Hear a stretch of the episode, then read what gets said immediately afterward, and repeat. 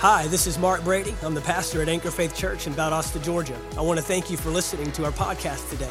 We believe it will bless you and minister to you. I get ready to receive a word from God. Go with me, if you will, to um, 2 Timothy 1. 2 Timothy 1. And uh, continuing in the theme of our midweeks. We are addressing the awakening, if you will. You know, revival, the word revival, such a powerful word. But, you know, sometimes these things tend to find their ways into trends and fads. And we cannot lose the concept and the power of revival because it's a catchy word right now or because it's the trendy thing to call for and ask for and believe for. Um, we need to understand that there is a reviving that's needed, but I'll be honest with you, revival shouldn't be needed to the church. Because a revival is necessary when something has died, when something has withered away. Um, but you know, we, we see these cases where there has been a silencing, um, an apathy, a quietness, um, and that quietness is deafening. That quietness right now, there's a void missing. If y'all recognize there's a void, and that's the church, that's you and I called to rise to action, called to rise to arms, called to rise to speak on certain things. And when the church becomes silenced, there's this void and there's this uh, overwhelming this the, the silence is loud almost if that makes sense. And so there is a reviving necessary. There's an awakening. The church is called to arise. A sleeping giant needs to arise uh, and the church needs to get its voice back. And so we're approaching these topics. I want to be abundantly clear. I i am not uh, in any way, shape, or form uh, trying to get you to uh, attain to a certain political affiliation or a, a certain side or uh, a certain party. Understand this. But you will find that your agendas, your values, your intentions, when you make the Word of God your source of governing directive in your life, you'll find these things get altered. And you'll find that these things uh, begin to, uh, you know, where you may have seen it one thing, one way, you'll begin to see it another. This is what I know is that for all time, but especially in our country in America, government has become the vehicle that can either allow or resist the things of God. The government, the government system, and the governmental approaches and the platforms that these parties support and encourage. But you think about it today. Think about the matters that are at hand. Think about the matters that are being um, addressed, even voted on, legislated in our country, which began as a country that founded itself proudly upon the word of God. Look at the things that are being encouraged, uh, tolerated, celebrated, but now even made into law that support unbiblical agendas. This is why it is very important who we vote for. It is very important uh, what that we understand the platforms and the issues that they uh, uh, address. And let me tell you right now, uh, every candidate over promises and under delivers. Let's just understand that. They are going to promise you the moon as they discredit and dishonor the other party. They are going to say they're going to work on this and they're going to change that. At the end of the day, political candidates by nature have to be men pleasers. So you see uh, when we get into government and when you get into politics and you get into political candidates, uh, many times you see that they're going to say whatever the people want to hear depending on the group and, be, and depending on the, the, the, the, the, the state that they're in. Is it more this or is it more that? And they're going to tend to lean a certain way. But at the end of the day, uh, your political candidates are not the ones that are going to change what's going on in this country. They become an avenue. They become, but if we put all of our trust and our dependence on so and so getting in office and so and so, then we are misaligning our role as the church. And so, what has happened on all these points, whether it be the sanctity of life, uh, whether it be uh, the home structure, whether it be how we raise our children and what we teach them, whether it be what we recognize as a true marriage or not a true marriage, whether we uh, uh, are tolerating or allowing or supporting uh, homosexual agendas or gender confusion, even down to the race issues. What has happened is the Bible has a stance and a position and a standard on every single one of these items. I can take you to the word to show you what the family should look like. I can take you to the word to show you the value that we ought to have for children in the womb. I can take you to the word and show you uh, what a, what a God honoring marriage looks like. I can take you to the word and show you how we ought to deal uh, with other races and people of other colors, how we ought to walk in love, how we should deal with violence and gun violence, every issue. But here's what's happened. The government has taken every one of these issues They've hijacked the issue. They have redefined it to support their lustful desires or their agendas or their motives. Then, on top of that, they now call them political positions that started out as biblical positions and tell you, the church, that we can't speak or have a position on what used to be a, a biblical item. That's what's taking place. And so what has happened is it's put the church in a weird place. It's put the church in a place where maybe internally you have a conviction on these matters. But now, how do we deal with it externally? And there is a, a fear that has shown up and crept into the church. They have backed the church when you and I, as we've already seen through these midweeks, are what? The pillar and support of truth. And truth is on trial because they want to redefine and sell us a lie on every single one of these items. The midterm elections revealed this. Midterm elections had very little to do with illegal immigration, our allies, what are we going to do in war, the economy, inflation, taxes. But the main things that everybody wanted to know was where do you stand on abortion? Where do you stand on what we're teaching our children? Where do you stand on people that identify as certain things? Where do you stand on support? And these are all biblical matters. And so they have learned what they, they have learned how to turn a nation against God using the vehicle of government, using the vehicle of legislation.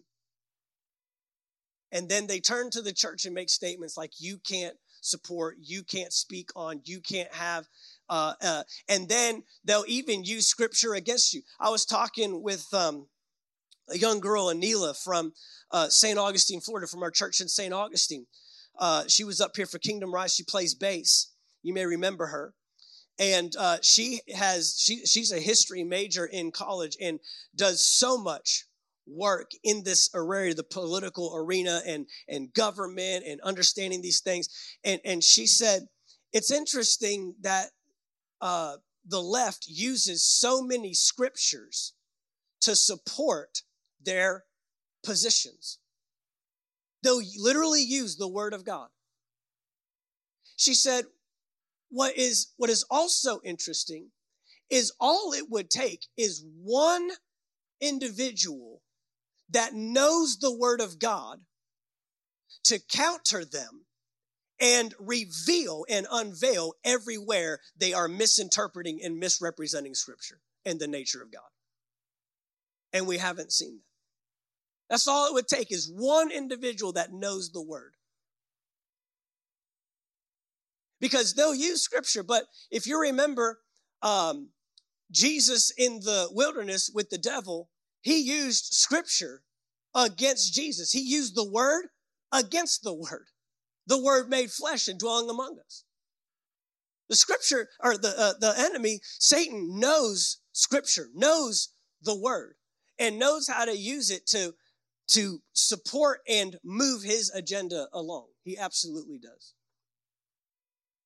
And all it takes is just a few righteous people to stand up and bring clarity to and identify where it is out of alignment, where it is being misrepresented, where uh, it is being misunderstood and misused to bring that back into alignment. Because at the end of the day, our moral code, our moral compass, good and right, absolute truths, we all know they come from one place God and His Word. God and His Word. And you and I are the pillar and support of truth.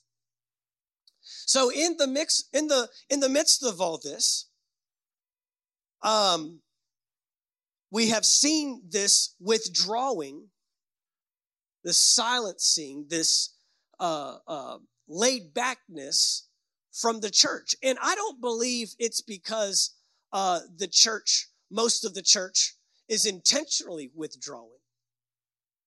I'm going to show us tonight that there's a spirit at work. There's a spirit at work that's attacking the church and attacking the use of its voice. Because I do believe most believers, now of course, you know, that that's that's that can be very vague. Uh, a lot of people call themselves Christian. I'm talking about good hearted Christians that know that their will and their purpose is to bring heaven to earth. But, but where do I speak out? Where do I say something? Where do I direct this or where do I direct that? How do I answer? And we get backed into this corner of quietness and we get backed into this corner of, of well, we, we ask all kinds of questions. We, we say, well, if I speak out, will it compromise my witness? If I speak out, am I no longer walking in love? If I say something, um, you know, what, what do I, a lot of Christians don't even know their whole position or conviction on some of these matters. Some can be easily deconstructed, dismantled, or they, they wouldn't even know how to handle a conversation on some of these matters and what the Word of God says. It could be for a multitude of reasons why we remain silent, why we don't say something in the midst of the times like what we see today. And Jesus and the Word of God both address our responses to these certain attacks because the world should not be more emboldened in their position than the church is in ours. They shouldn't be more quick to answer. Now, that doesn't mean that we just spout off at the mouth, but, but we should know our positions internally and be able to expound on them externally. But I'm going to show you here in Scripture why this takes place. 2 Timothy chapter 1 verse 6. Paul is writing to Timothy, and this is what he says For this reason, I remind you to fan into flame the gift of God, which is in you through the laying on of my hands. Here it is For God gave us, uh, for God gave us a spirit not of fear, right? Not of fear, but of power and love and self control. We all know that verse, don't we? For God did not give me a spirit of fear, but a spirit of power, of love, and a sound mind, the New King James says. Did not give us this. Notice he says he did not give to us a spirit of fear.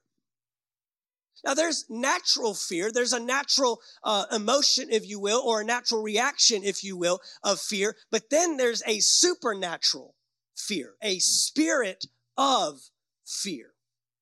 And God did not give us a spirit of fear, but of power, of love, and a sound mind. Now, what is this a fear of? What are we, what is he speaking to? Now, we can use that in many contexts when it comes to fear. But there is a specific context that he's writing to Timothy about, and we need to read the next verse to know what fear Paul is referring to. Look what he says in verse 8. Therefore, do not be ashamed of the testimony about our Lord, nor of me, his prisoner, but share in suffering for the gospel by the power of God. Let's read that again. For God gave us a spirit um, not of fear, but of power and love and self control. Verse 8 says, Therefore, do not be ashamed of the testimony about our Lord, nor of me, his prisoner, but share in suffering for the gospel by the power of God. The fear specifically that Paul is referencing in 2 Timothy chapter 1 verse 6 is a fear of man. Is a fear that would lead to being ashamed of the gospel, ashamed of its message, ashamed of its values, ashamed of its belief systems, ashamed of your faith. And this is literally what we're seeing today. The spirit of fear is, is, is pressing in on the church today through the power of intimidation. Everyone say intimidation.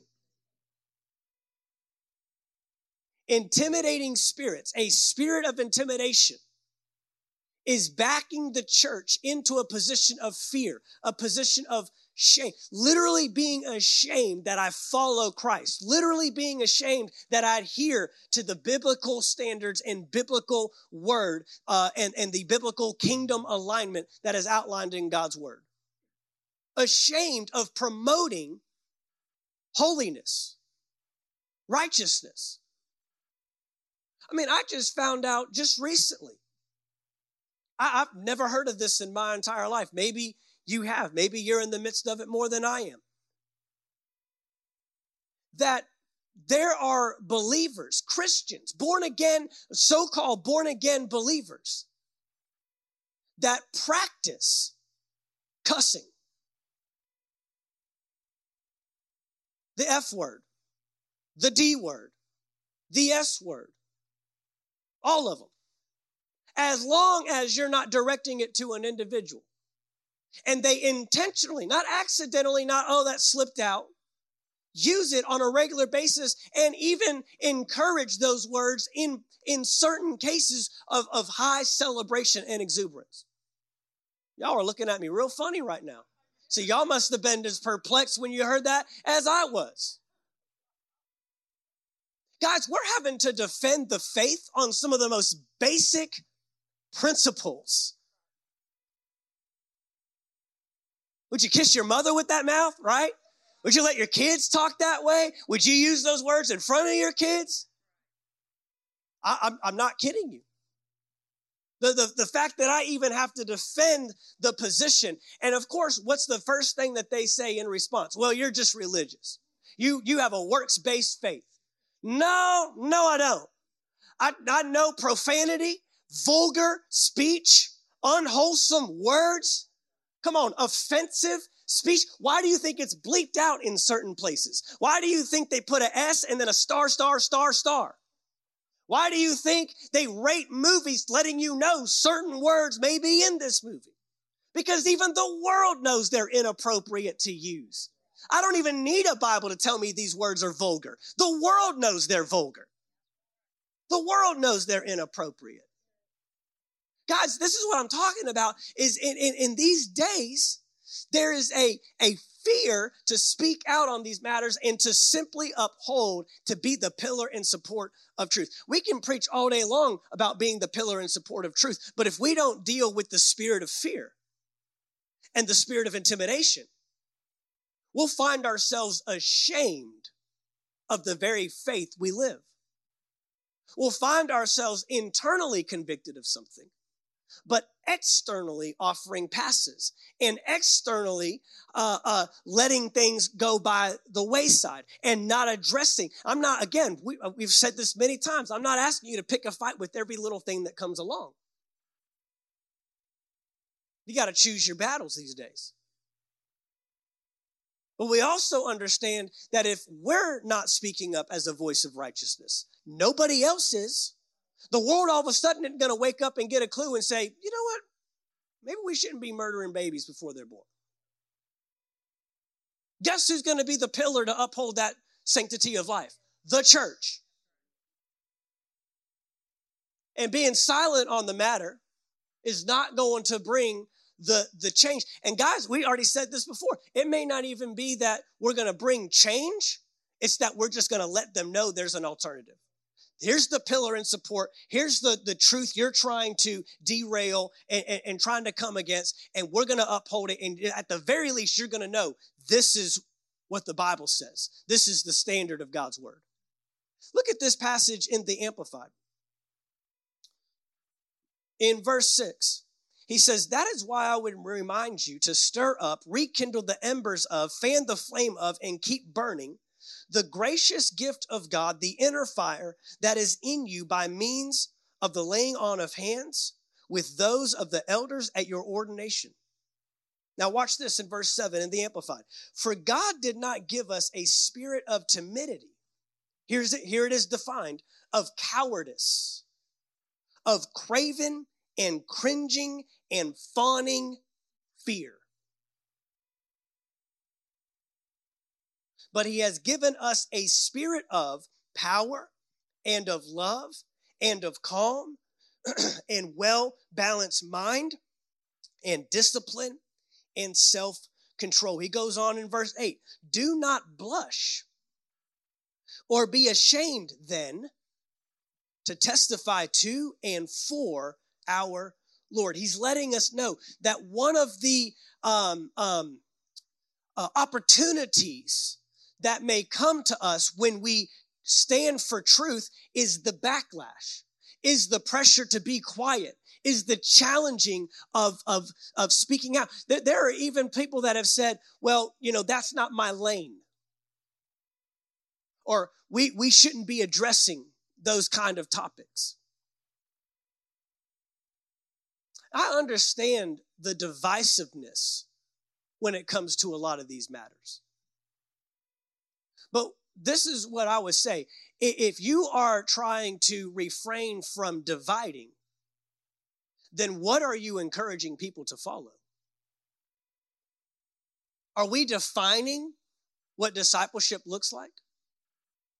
Are we, are we accurately defining what it looks like to follow the Lord? Or do we just have this open invitation where acceptance and tolerance and love overwhelm true repentance and coming out of darkness and being brought into light. These are the things we have to ask. If, if I don't want to address certain things because it may divide, then what do I really have people following and adhering to then, anyways? You know, if you if the speed limit is 55 and you're going 65 and a, and a cop pulls you over, you can get mad at the cop all you want, but your beef isn't with the cop. It's with the law of the land. If, if we identify, hey, that's, that's not practice becoming of a Christian. That's not activity that Christians should be uh, uh, living in and supporting and engaging in. You can be mad at me all you want, but I'm not the problem. You got a problem with the word. You got a problem with the word of God. And see, this is the thing is we don't read the Bible, the Bible reads us. the Bible's real good about identifying where we need to tweak and where we need to change and where we need to align because again this is about a kingdom. This is not about a democracy. This is not about everyone's got a vote and my preference and well i feel like it should be this or this is a kingdom with a king. And his word is the law. His word is the truth. And i choose to align with those values. Not on my own ability. I don't do it to become holy. I do it because he's made me holy. I do it because the price was too uh, high that Jesus paid for me to continue to engage in and allow certain activities that he's redeemed me from, set me free from. And if you have a gospel that doesn't make a demand for transformation, then it's, it's no greater than all the other religions out there. You might as well just bring it down to the same level as every other religion and every other religious practice. It doesn't actually have the power to change you and the power to save you. Paul had to address this with the churches. You had the Old Testament, you had the old law, right? And it could reveal where you where uh, where you were out of alignment, but it did not have the power to bring you into alignment. What Jesus did was not only reveal the need for a Savior, but save you and redeem you and give you the capacity to live different.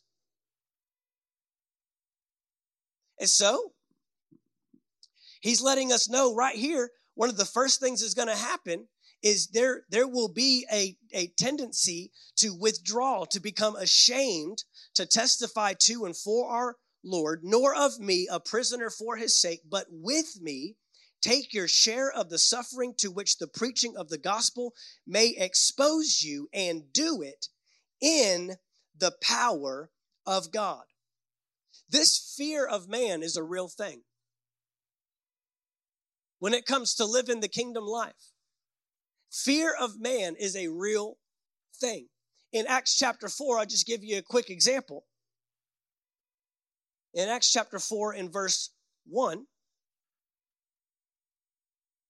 we see this very thing take place. I'll remind you that the church, uh, just two chapters prior, Acts chapter 2, the Holy Spirit fell upon the 120. Peter, by boldness given to him by the Holy Spirit that had just come upon him, preaches a message that day. 3000 souls come in. Acts chapter 3 uh, they perform a miracle raising up the lame man at the gate called beautiful. That creates this big uproar. Of course there were a bunch of individuals that rejoiced uh, and and uh, were praising god but there were some that uh, this went directly against. They were in fear that uh, this whole jesus movement had not been eradicated by his crucifixion and now we've got followers of Jesus doing and performing the same things. They weren't able to get rid of Jesus, they had actually caused it to multiply. What a mess, huh? In Acts chapter 4, verse 1, after they've already arrested them, it says this in verse 1 And as they were speaking to the people, the priests and the captain of the temple and the Sadducees came upon them. Look what verse 2 says greatly annoyed It's amazing how righteousness annoys the unrighteous. They can't remain silent about it. They can't just not do something about it. They get moved to action. They're like, we got to do something about this. We got to find a way to, to silence this. We got to find a way to do away with this greatly annoyed because they were teaching the people and proclaiming in Jesus the resurrection from the dead. Verse 3 says, And they arrested them and put them in custody until the next day, for it was already evening. They're taking drastic measures to what? Silence. And now they're going to move right into what we just saw in Second Timothy chapter 1. Verse 4 says, Many of those who had heard the word believed, and the number of the men came to about 5,000. This is the thing, is when uh, these things start taking place, just remember that your stance is still causing a change somewhere. They're arrested, but many people believed. Many people came into the kingdom because they refused to be silenced and withdraw. And so you may say something, you may get called out, pushback may come, opposition may show up, the fear and the intimidation uh, may try to come in. But just know that because of what you did, somebody's life is being changed. Amen. But this is what it says on the next day, their rulers and elders and scribes gathered together in Jerusalem with Annas the high priest and Caiaphas and John and Alexander and all who were of the high priestly family. And when they had set them in the midst, they inquired, watch this, by what power or by what name did you do this? And verse 8 says, Peter, filled with the Holy Spirit, said to them, rulers of the people and elders. And he goes on and he speaks. He didn't withdraw. He didn't become ashamed of the gospel, but it says filled with the Holy Spirit. The only way you're going to counteract a spirit is with a spirit. The only way that you're going to overcome a spirit of fear or a spirit of intimidation is with a spirit.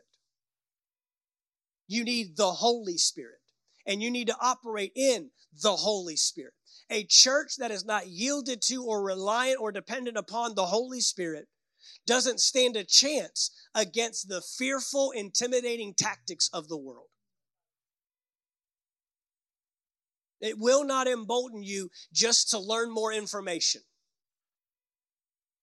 It will not embolden you to uh, just become more well versed in the topic or the issue that's at hand. It will not embolden you to simply become angry, frustrated, or irritated about a matter. Y'all hearing me? We need to be filled with the Holy Spirit.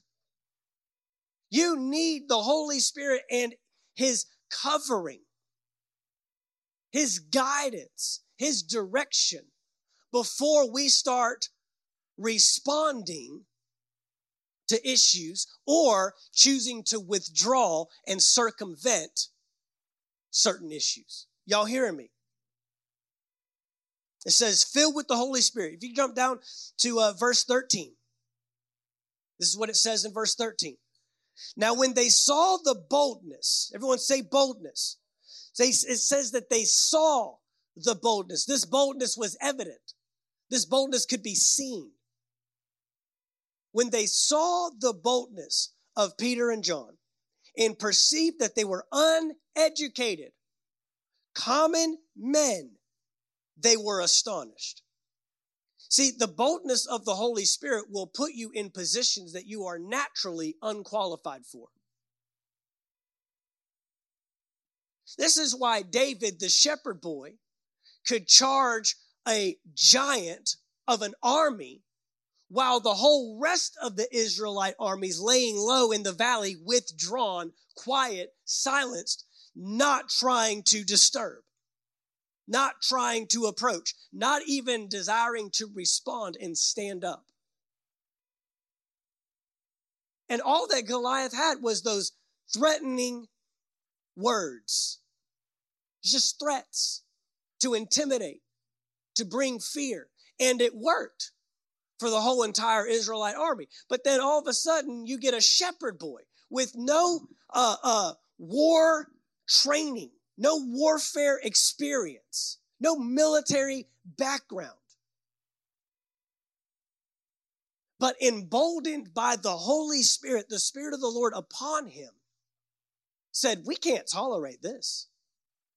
And he didn't just speak up in frustration.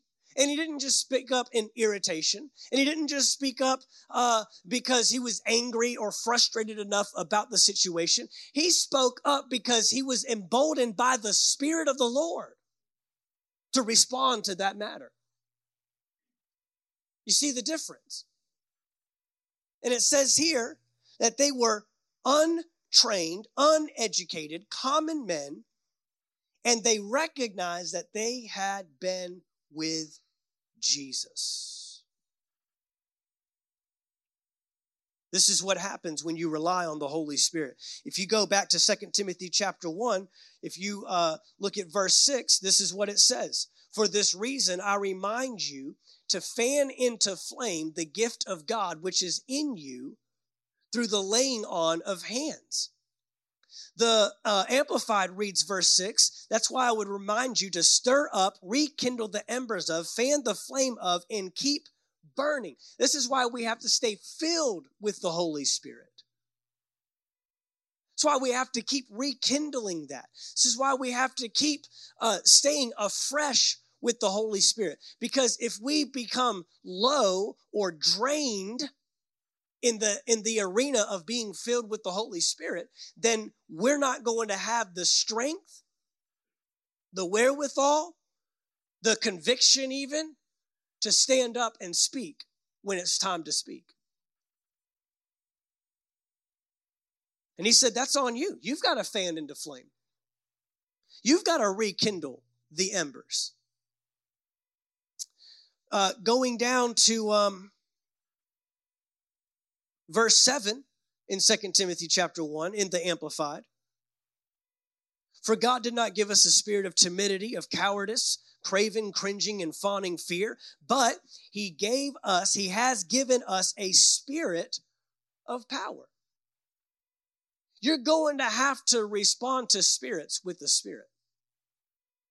You're going to have to respond to these spirits of fear and these spirits of intimidation. These are not just natural tactics that they're using, there is spiritual warfare. Remember, we do not war against flesh and blood but against principalities and powers in heavenly places. There's a spirit behind all of these natural measures, all of these natural tactics that we're seeing being used. So go to Matthew chapter 10. See if I can do this quickly.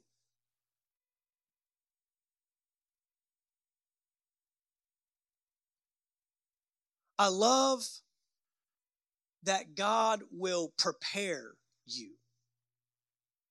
Even when you don't know you're being prepared, He's working in preparing you. He's letting you know ahead of time.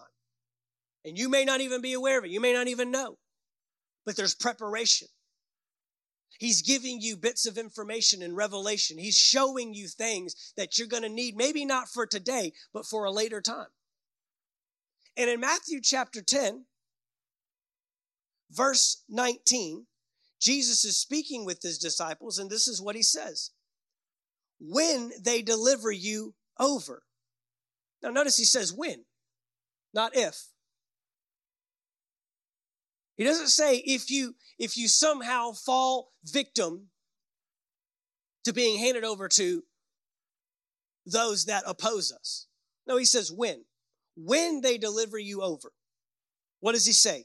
Do not be anxious how you are to speak or what you are to say. For what you are to say will be given to you in that hour. How? Is somebody going to come up with a piece of paper? Is, is someone going to slip a quick note in there of what you should say? Uh, are you going to go to the library and, and do some intense research? Are, are you going to uh, gather more information or Google it? No. Look what he says uh, brother will deliver brother over to death, father his child. Nope, I skipped one. Verse 20. Verse 20.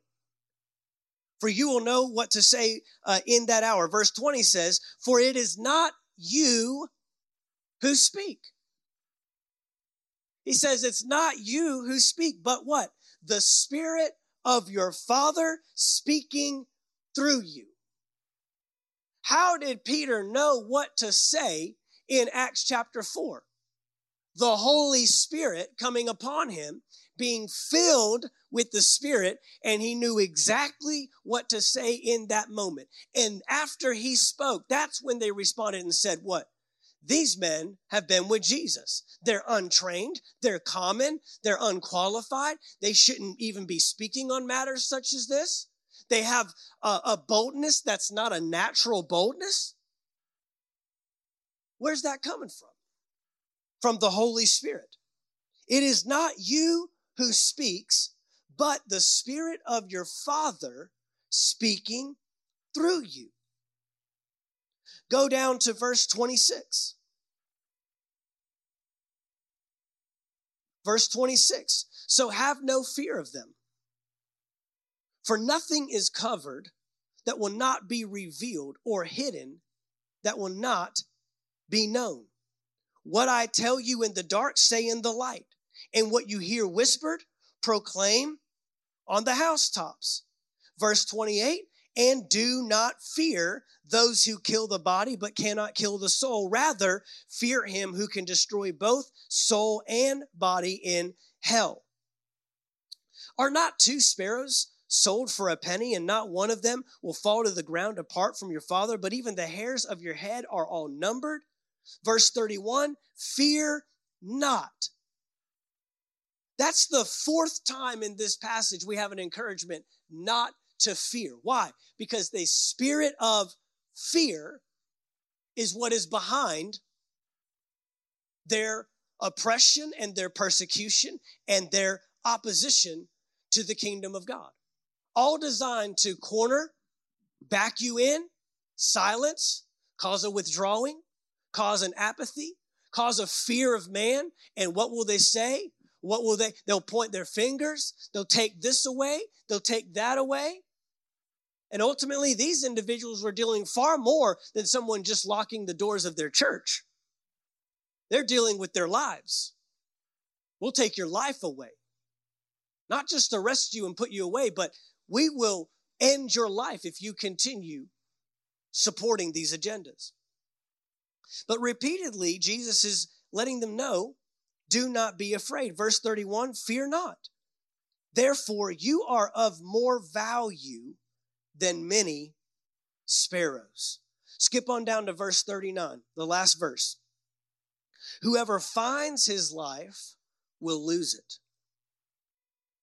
And whoever loses his life for my sake will find it. What are you, what is your silence costing you? Because many of us can think about what it costs to say something. But he's helping us identify if you think that you're salvaging anything by remaining silent, you're going to lose it all. It's going to cost you to speak out. It's going to cost you to say something. It's going to cost you to stand for righteousness. It'll cost you. But it'll cost you far more to remain quiet. It'll cost us way more to not say something. It'll cost us way more. And so, what's the issue at hand? The issue at hand is understanding the spirits that are behind these things. I've, I've had to deal with a spirit of intimidation in my own life. I won't go into all the details. Maybe I will at, at some point. But I had to deal with it just several years ago within the church as a leader because these spirits will rise up. The, the, the second you begin to promote biblical agendas, the second that you rise up and have a sphere of influence, the spirit of fear and the spirit of intimidation will try to come against you. And I, I went through that, battled it, and came out victorious on the other side once I identified what the issue was. Once I identified where it was coming from, once I identified there's a spirit of intimidation behind this. To quiet, to challenge, to provoke. We've got to be uh, aware of these things. I, I am. I, I do not like giving the enemy airtime. I think it's boring and, and, and nonsense to talk about all that he's doing and how everything's going, uh, uh, uh, uh, you know, all that we're seeing, his works at, at his hand and all the destruction. He doesn't need any airtime. We're just going to speak victory. We're just going to speak life. We're just going to stay. But, but Jesus, Peter, Paul, they all encourage us to be aware of the enemy's devices. And this is a device that he's using. And we're seeing many bow to the fear of man. We're seeing many with good hearts, good intentions, know the word, know what the word says. They have strong convictions on the inside, but they don't know how to uh, take the approach of responding and pushing back on what's challenging them. And it's because we don't recognize it as a spirit, we just recognize it as a policy, as a legislator, le- uh, legislative uh, practice, as a rule of law, as a party. And we've been we, we've been duped. We've been, uh, uh, these issues have been hijacked.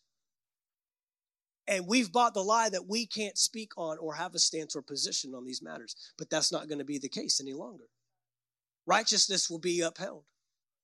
The pillar of truth will remain. You know, it, it's interesting that he said the church will be the pillar in support of truth. What's that indicate?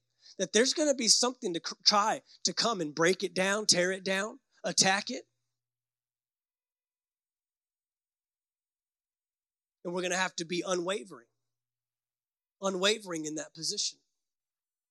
And only by the power of the Holy Spirit are we going to be able to respond to these matters. Only by the power of the Holy Spirit are we going to be able to be like Peter on that day in the face of an attack, in the face of pushback, in the face of challenging and being provoked, that we can respond out of the Spirit, not out of the flesh.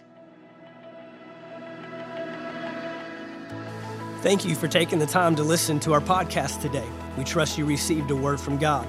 If you enjoyed this teaching, be sure to subscribe to our podcast in iTunes. By subscribing, you'll be sure to receive a new message every week as soon as they are made available. And if you'd like to learn more about Anchor Faith Church, you can stop by our website at anchorfaithvaldosta.com. There you'll find our locations and service times, ministries that are available for you and your family. You can even give financially in support of the ministry. Thank you again for listening, and we look forward to seeing you next time right here on the Anchor Faith Church podcast.